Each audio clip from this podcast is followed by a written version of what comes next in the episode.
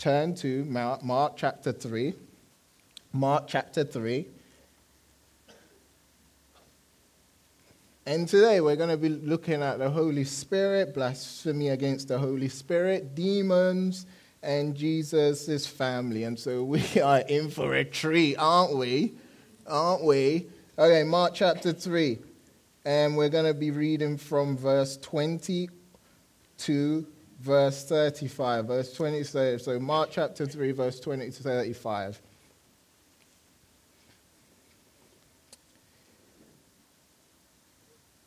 All right. Then he, that is Jesus, went home, and the crowd gathered again so that they could not even eat. And when his family heard it, they went out to, see, to seize him, for they were saying he is out of his mind. And the scribes who came down from Jerusalem were saying, He is possessed by Beelzebul, and the prince of the demons, he casts out the demons. And he called them to him and said to them in parables, How can Satan cast out Satan? If a kingdom is divided against itself, that kingdom cannot stand. And if a house is divided against itself, that house will not be able to stand. And if Satan has risen up against himself and is divided, he cannot stand, but is coming to an end. But no one can enter a strong man's house and plunder his goods unless he first binds the strong man. Then indeed he may plunder his house. Truly, I say to you, all sins will be forgiven the children of man, and whatever blasphemies they utter, but whoever blasphemes against the Holy Spirit never has forgiveness, but is guilty of an eternal sin. For they were saying he was and he has an unclean spirit and his brother and his, and his mother and his brothers came, and standing outside, they sent to him and called him. And the crowd was sitting around him, and they said to him, Your brother and your, your mother and your brothers are outside seeking you. And he answered them, Who are my mother and my brothers? And looking about at those who sat around him, he said, Here are my mother and my brothers. For whoever does the will of God, he is my brother and sister and mother. All right, let's pray.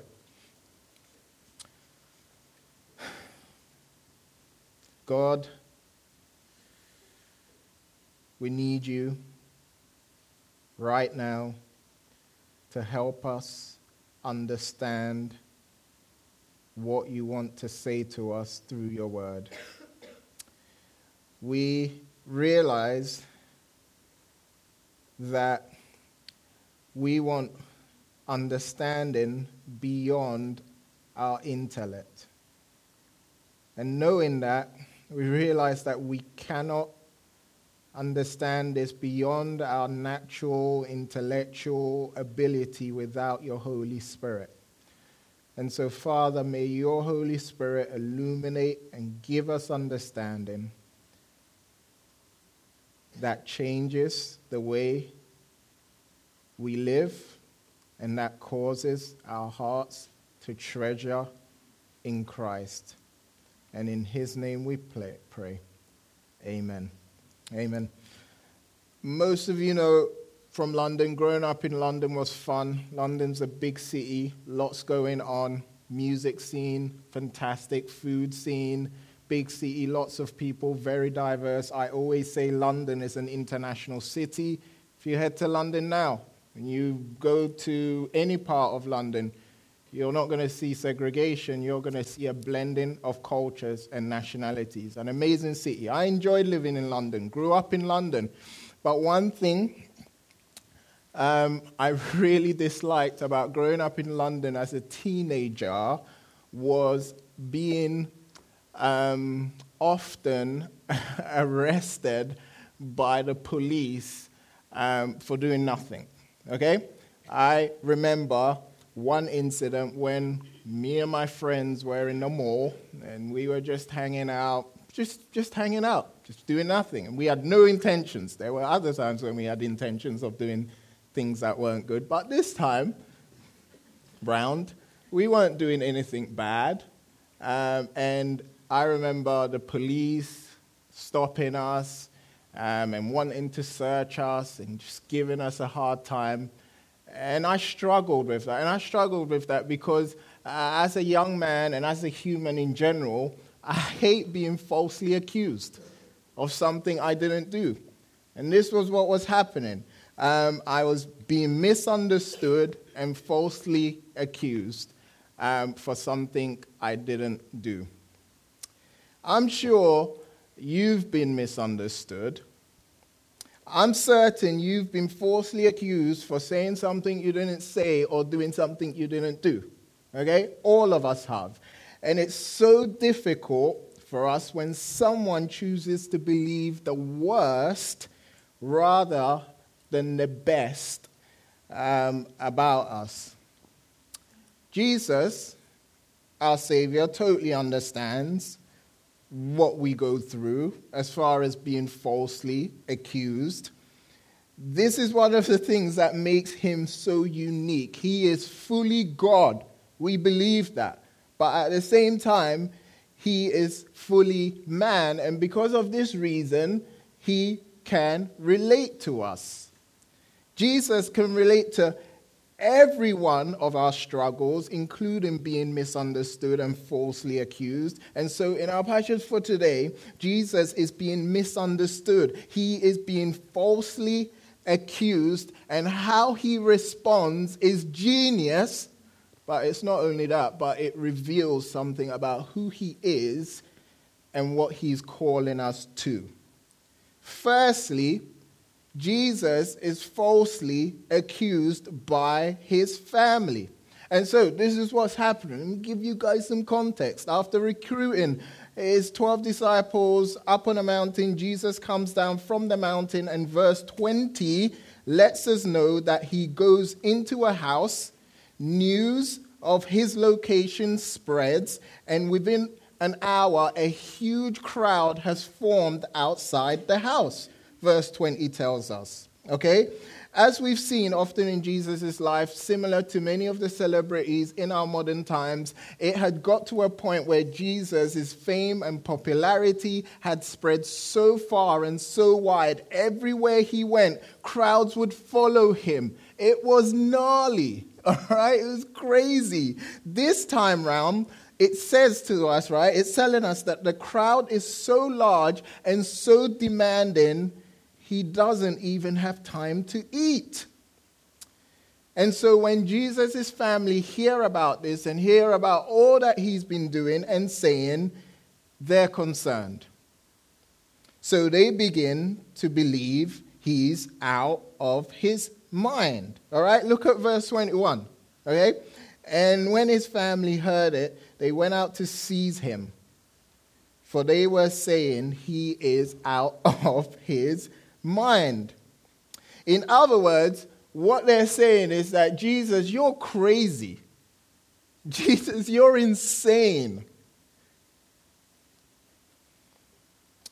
According to his family, the best way to help was to force their way through the crowds so they can seize him and take him away. And they want to remove him from this situation because they're possibly concerned about his health. Okay? Um, he's overcrowded, he's overwhelmed, he's at the point of burnout, maybe, and because the crowds are so demanding, he doesn't even have time to eat. So his family are like, Jesus, this is bad for your health. Health. And so they go in seeking to remove him from this situation. Maybe. They also want to remove him from the situation because they're concerned for his, um, the reputation of their family. In Middle Eastern culture, honor and shame are one of the highest values. And because of this, one author suggests that Jesus' family may want to remove him from a situation that could reflect badly on the family. But it seems the main reason why they began to believe he was out of his mind and wanted to remove him from the situation was because of what Jesus said about himself. They were okay okay, with Jesus healing the sick and teaching powerfully and doing miracles and drawing large, large crowds, but they became concerned as soon as he started saying he was God. They became very concerned when he started publicly announcing that he was the long awaited Messiah, the Savior of the world. These claims were utterly shocking to them, and because of this, they started to think Jesus is, Jesus is out of his mind. One author said his family, his own family, thought he had lost his mind and were trying to carry him off to some safe place where he could indulge his delusions without doing any harm to himself. And so that's what's going on. When I first read this passage, I was like, honestly, I was like, I, I can't believe that Jesus' family really think he's crazy. I'm like, Jesus is killing it. He's healing people, casting out demons, he's doing all of these miracles, he's lecturing with authority and preaching powerfully. And his parents, and his mom and his brothers um, think he's crazy. They think he's out of his mind. What has he done to deserve um, this viewpoint from his family? I couldn't believe they thought Jesus was out of his mind. It was shocking to me, but the more I reflected on this passage, the more I realized I'm no different to them. Okay? I too, I'm honest with myself, have been guilty of assuming Jesus was out of his mind. I may not have said it, but my actions spoke louder than my words. There have been many times in my life where I have sensed Jesus telling me to do something, but I've not done it. And the reason is I'm like, Jesus, that is quite extreme. That's quite radical. Jesus, you really want me to do that? Uh, don't think I want to. The moment we begin to think or view some of the requirements and demands or expectations of Jesus as being too radical, then we may as well say, with our actions and those thoughts, that Jesus, you're just too radical. That's too crazy for me. You, you, you, you're out of your mind. You really want me to do that? For real, Jesus? You're asking me to do that? Surely, Jesus, you're not asking me to do fill in the blank. And so, what's Jesus telling you to do that seems radical? And I'm not saying everything you read and want to apply. Jesus, you know, you're in community, and sometimes God tells you something through His Word, through a member, and you wanna you wanna bring it to the community. But there are times where what we're hearing or reading may seem too radical, and we reject it, and we don't have time for it. And so the question is, what is Jesus asking you to do? that may seem radical. Because it's radical, because it seems over the top, doesn't mean he's not speaking and wanting you to do it. And so it may be a relationship, okay?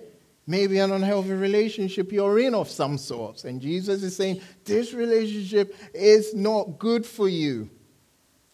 Maybe it's, your, um, it's how you view the church and how you view the community you're in. Maybe Jesus is saying, hey, begin to view this church that you're part of as a family.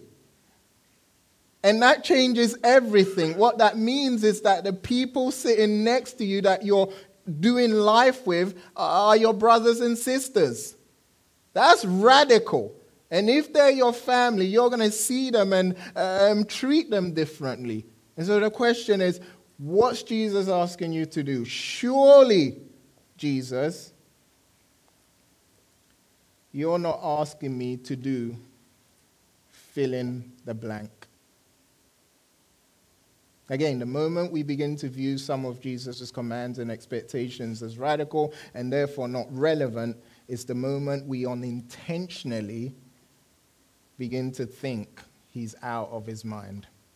So, because of Jesus' radical way of life, his mother and his brothers are convinced he is out of his mind. As difficult as this was for Jesus, things don't get better, they get worse.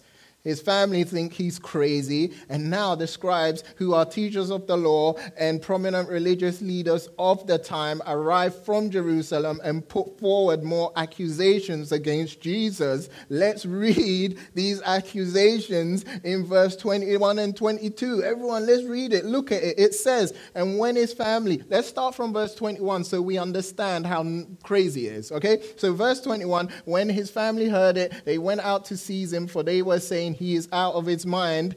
And the scribes who came down from Jerusalem were saying he is possessed by Beelzebul.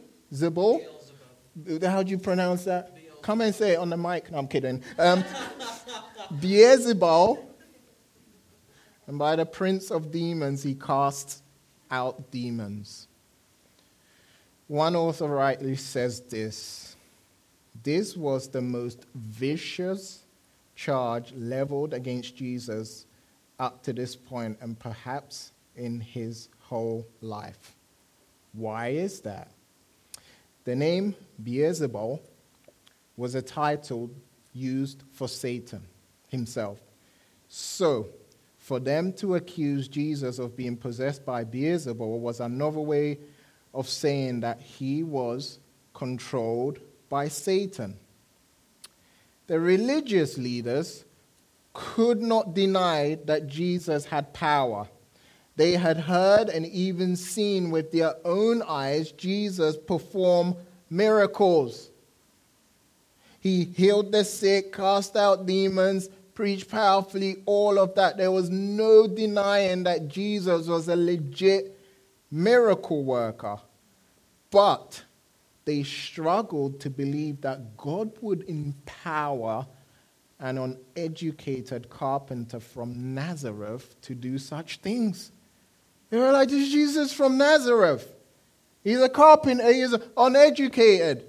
How is he able to work powerfully? Plus, Jesus is against, right, or has been correcting everything we've been about. He's been opposing our religious way of life, so it doesn't make sense that Jesus is being empowered by God to do all these works. And so, the only logical conclusion was that if it's not God empowering Jesus to do all of these miraculous works, then it must be the devil. It must be Satan. This is why this was the most vicious accusation leveled against Jesus up to this point, and perhaps in his whole life. They are saying that Jesus' mighty acts, his miracles, are from the devil. So Jesus' family think he's crazy, and now the religious leaders are under the impression that he's working for Satan. And so the question is how does Jesus react? How does he respond to these accusations? He calls them over and says to them in verse 23 to 26. Everyone, let's look at it. This is what Jesus says to these allegations about working with Satan and all of these things. He says, How can Satan cast out Satan.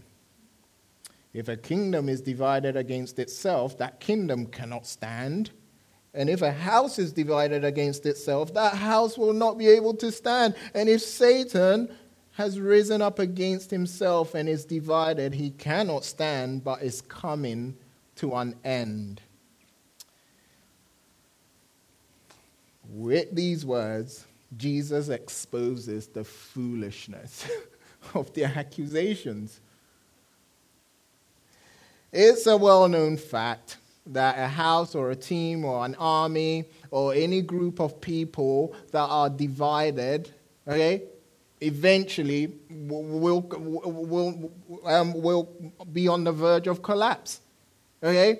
any nation, any civil war within any nation, what happens? The nation ends up crumbling and falling apart because there's disunity and division within that nation. And so, in other words, Jesus is saying, hey guys, your accusations don't make sense at all. If Satan is empowering me to uh, cast out his demons, then he's fighting against himself and his kingdom. And because of this, his kingdom is not going to last. Why would Satan destroy what he's building? In other words, Jesus tells them straight up, your accusations are false and ridiculous. They are illogical. They don't make sense.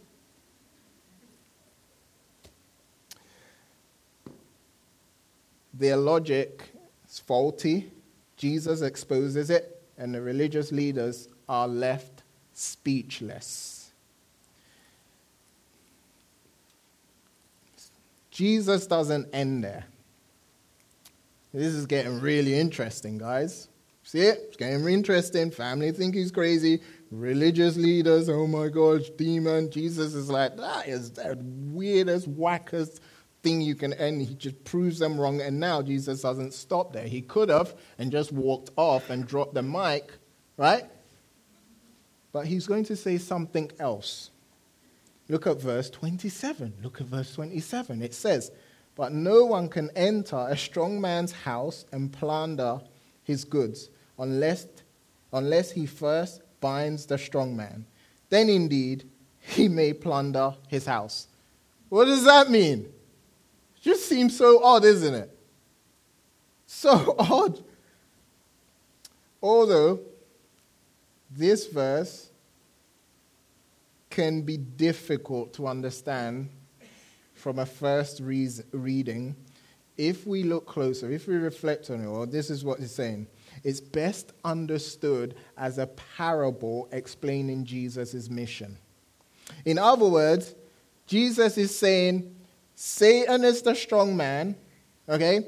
His house is the sphere of influence he um, has in the world, okay? And the plunder and the goods are the captives, are the millions of people he's holding captive. And so in, Jesus is saying, Hey, I came to storm Satan's kingdom through my life, through my death, through, through my resurrection, so that I may provide forgiveness of sins and eternal life to all those who trust in me. And so Jesus is saying, Hey, I am stronger than Satan and my incarnation, my coming to earth, my beginning my ministry of proclamation and deliverance and all of that is me beginning to destroy Satan and all of his works.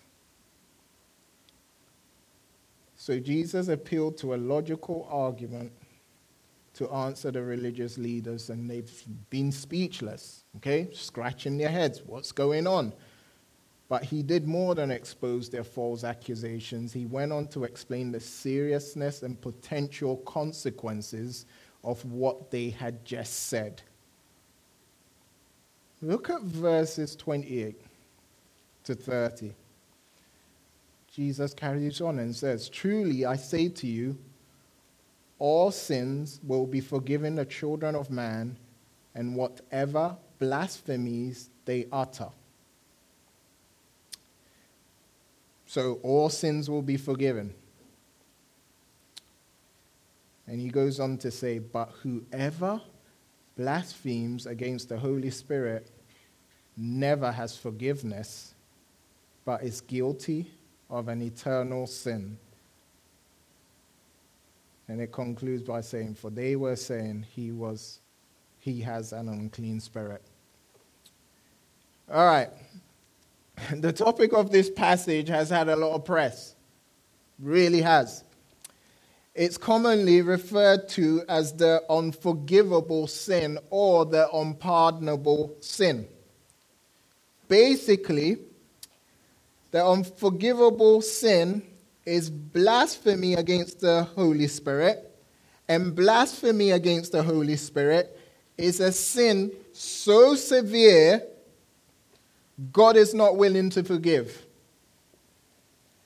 Most people have heard about the unforgivable sin, but only a few understand what it actually means.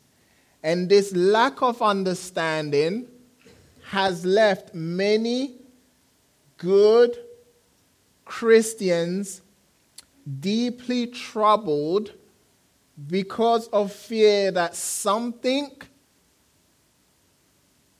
grave they have done before or after their conversion might be that sin. I've been there. When I look back at my life, mainly before I was saved, after I got saved, I've had these moments where I'm like, man, I did some ugly, wicked, sinful things. And I question whether God has truly forgiven me. And I have at times began to entertain the fact that I have sinned in a way God will never forgive. And I'm sure some of you here have had that experience. So, what's the unforgivable sin? What is this sin that is so wicked God is not willing to forgive? First, before we answer that question, and this will help us answer it, let's talk about what it's not. R. Kent Hughes, who's a well known pastor and author, helps us here. He says the unforgivable sin is not cursing the Holy Spirit, it is not taking the Lord's name in vain, though that is certainly a vile sin. It is not adultery or sexual perversion. It is not murder, even multiple murders or genocide. And so, what he's saying there um, is based um, on verse 28. And verse 28 tells us that God is willing to forgive all sins. Right? That's what it says. Am I reading something? Uh, you guys got the same Bible? So it says. And so what he's hitting on is that God is willing and able to forgive all sins, even murder.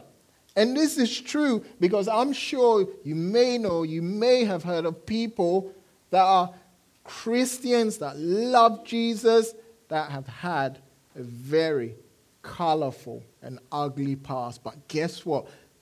The reality they're currently living in is that God has forgiven them for every sin they've committed. What then is Jesus talking about? What is blasphemy against the Holy? What is the eternal sin?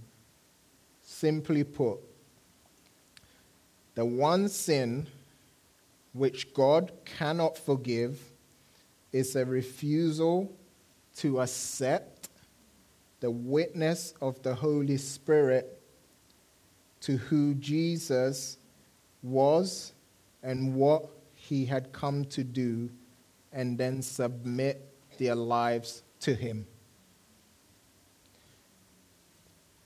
Let me read that again. Simply put, okay? The one sin which God cannot forgive is a refusal to accept the witness of the Holy Spirit to who Jesus was and what he had come to do, and then submit their lives to it. Jesus had been driving out demons out of people by the power of the Holy Spirit.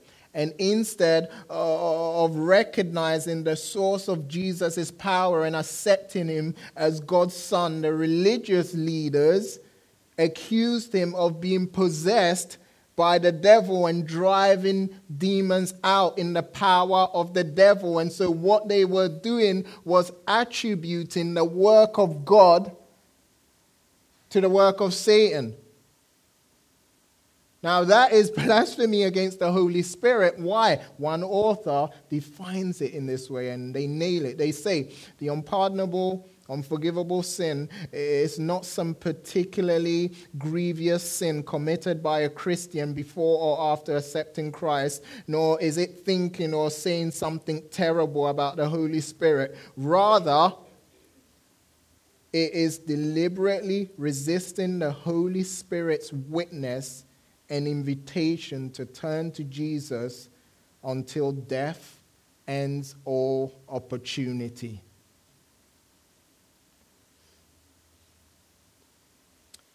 One of the ways a man is in danger of committing this sin is when their life is marked by a stubborn resistance to Jesus, which eventually expresses itself in treating him as the ultimate evil of their lives.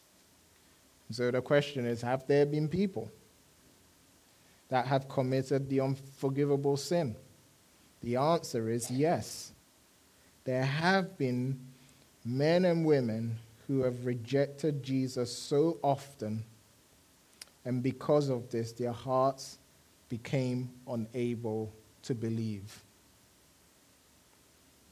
Kent Hughes tells this story in one of his books. He says several years ago, a pastor visited a hospital at 3:30 a.m. to see a man he had known for some years. The doctor had said the man was dying, so the pastor paid him a visit to see the status of his relationship with Jesus. Okay? So, what pastors do. Someone's on their deathbed. Hey, I've got to get over there just to pray with them and make sure that everything's okay with their relationship with Jesus. And when he gets there, um, um, he says, Oh, he said, I've always, um, the man responds to the pastor and says, Oh, um, as far as Jesus is concerned, I've always believed in God, and I know everything is good between me and Jesus. And so the pastor asks him and says, What do you believe about Jesus? I've known God all my life, the man said, and I've tried to observe godly standards. I've been honest in business and I've worked hard. My friend, says the pastor, I wouldn't be here if I weren't your friend. Answer a straight question How is it between you and Jesus? To which the man replied, I've never made a place in my life for Jesus. I don't believe in Jesus. If I were to believe in Jesus, it would upset everything in my philosophy and my life, and I would have to rethink everything about me. By the grace of God, the pastor said, you have that kind of time. Rethink this. Repent and believe in Jesus. No, the man said, I will die without acknowledging Jesus as King of my life. Why then do you think Jesus died? asked the pastor. Oh, I understand he died for sins. Your sins, said the pastor. Perhaps, perhaps, said the man. But it's too late in my life to rethink the place of Jesus in my life. And he died. This well informed man died rejecting Jesus as Lord and Savior of his life. So let me ask you guys a question. What do you believe about Jesus? If you're here and you've been resisting Jesus as King of your life, all of this is making it clear that you are blaspheming against the Holy Spirit. And that's a very dangerous position to be in because the longer you stay there, the harder your heart will become and the more entrenched you will become. And like the man who was on his deathbed, you may find yourself in the position where forgiveness will not come. Not because Jesus doesn't offer it, but because you're so entrenched in your belief and resistance of Jesus' love and grace for you, you can't find your way back. Think about this. It is as long as you are alive,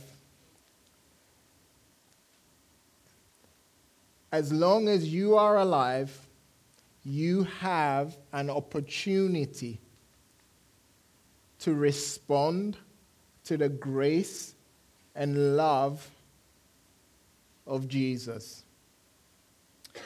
So, my encouragement to you is don't wait till tomorrow to surrender your life to Jesus. Don't wait till you're old and gray to make Jesus the king of your life. Let today be the day you decide to follow Jesus. Let today be the day where you quit rejecting Jesus and begin to accept him as your king, as the king of your life. And if you do, you can be assured that your sins will be forgiven, all your sins, no matter how bad or how ugly, because of the finished work of Jesus Christ. God is willing and able to forgive. And how can I be certain of this? Look back at verse 28. It says, Truly I say to you, all sins will be forgiven the children of man, and whatever blasphemies they utter. What does this mean? This means that if you are not a Christian, the opportunity for you to be forgiven for all of your sins, the opportunity to enter into a lifelong relationship with God through the finished work of Jesus Christ is absolutely available for you today. What it also means that if you are a Christian,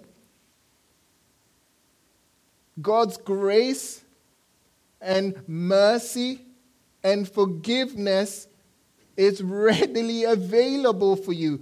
If you're a Christian, all you ever know from now, because of all that Jesus has done, is God's grace. Don't downplay the grace and mercy of Jesus. He is willing to forgive. All your sins can be forgiven. They can be forgiven if you acknowledge them as acts of rebellion against the holy God. Sin is basically us, if you look at the core of sin, is basically us choosing to live our lives apart from God. It's saying, God, thank you, but no thank you. I can live my life any way you want, any way I want. That's sin. It's choosing to live life for yourself. And God wants us to acknowledge that, and God wants us to repent of that. Repentance means I'm going this way, I'm living this way. Oh, I realize that how I'm living and what I'm doing is not right, and I'm going to turn from there and look at Jesus and say, Jesus, there are so many things in my life I want I don't want to do because they dishonor you. And I need you to help me realize that in you I have forgiveness of sins. And I also need you to empower me through your spirit to overcome these sinful habits in my life. So, the scene changes again and Jesus' family are in focus again. Verse 31 lets us know that Jesus' mother and brothers have showed up outside and they want to speak to him. Verse 32 says that he is surrounded by a crowd, and the crowd say to him, Hey, Jesus, your mom and your brothers are outside seeking you, and they want to talk to you. In verse 33 and 34, Jesus responds by saying, My mother and my brothers are those who are sitting around me and have decided to live for me. And so Jesus concludes by saying in verse 35 For whoever does the will of God, he is my brother and sister and mother. God's ultimate will for me, God's ultimate will for you and everyone on this planet is to acknowledge who Jesus is and begin to radically live for him. In these verses, we come face to face with who Jesus truly is. Jesus is the hope of a broken creation. Jesus is the stronger man ex- exercising power over evil. Jesus is the brother and friend to all who believe. And so the response is you can respond in two different ways. You can silently, in your heart, think that Jesus is a madman, think that Jesus is radical, think that Jesus was this first century historical figure who did some cool things and that is it. Or you can give your life to Him and allow His life to be lived through your lives so that you can, with all believers, celebrate the grace that has included you in His family. And so, with these words, Jesus looking around and saying, Oh, he's my brother, he's my sister, he's my mother, and all of that. What he's basically saying is that your, your biological family, okay, your biological family is secondary in value to your spiritual family. Okay? Basically, this is radical. If you are a Christian, absolutely love your family. Absolutely. But here, Jesus is saying, your identity has changed. You are first and foremost a Christian, a Christ follower. You are first and foremost connected to me. Your identity has changed. Your life needs to become all about me, and you are now a member of my family. And that changes everything. That changes how you view the church. Okay? That changes how you view the local church. Again, as a church, this year we talked about the new vision for us to be a spiritual family on mission, and we're using those words intentionally because we want all of us to understand who we really are. And we are truly a family. So, Eleanor and I, when we um, sold everything in London and moved to um, America in 2010, um, we left our family and we left our friends. And eight years later, I'm not kidding you. Okay? We love our family and everything. We do. I have to say that because my mom listens to this podcast. but we have found that God has helped us realize how the, the reality of how the church is truly family. It's been incredible. And this has led us to believe that you, me, any one of us, any Christian can go to any part of the world, right, and meet Christians and suddenly feel like family.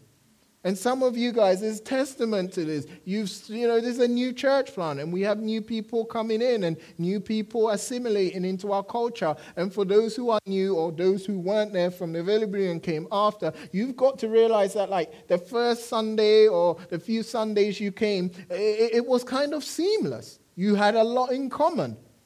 And it's amazing. But the interesting thing about being a family is soon we realize that we're not perfect, okay?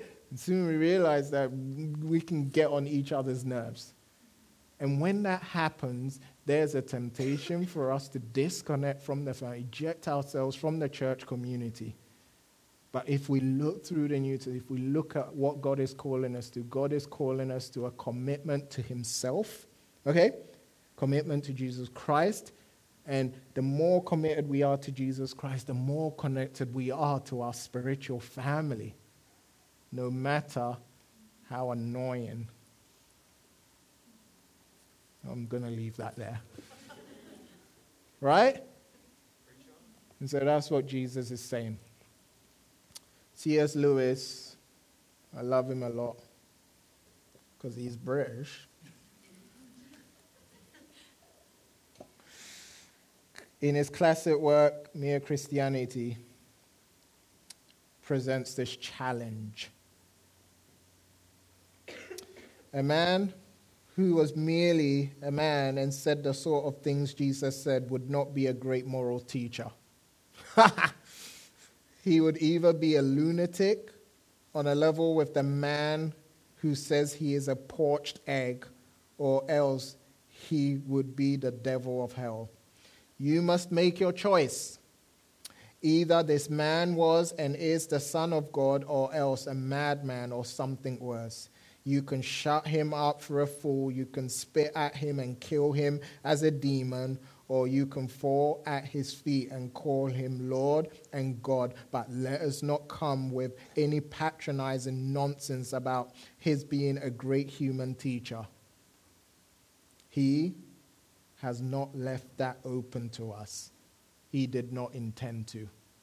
So the choice is yours. Whether you're a Christian, you've been a Christian for 10 years, 20 years, the question is who is Jesus to you? Has Jesus slowly, gradually become someone you read about? Or has Jesus become the true king of your life? Let's pray.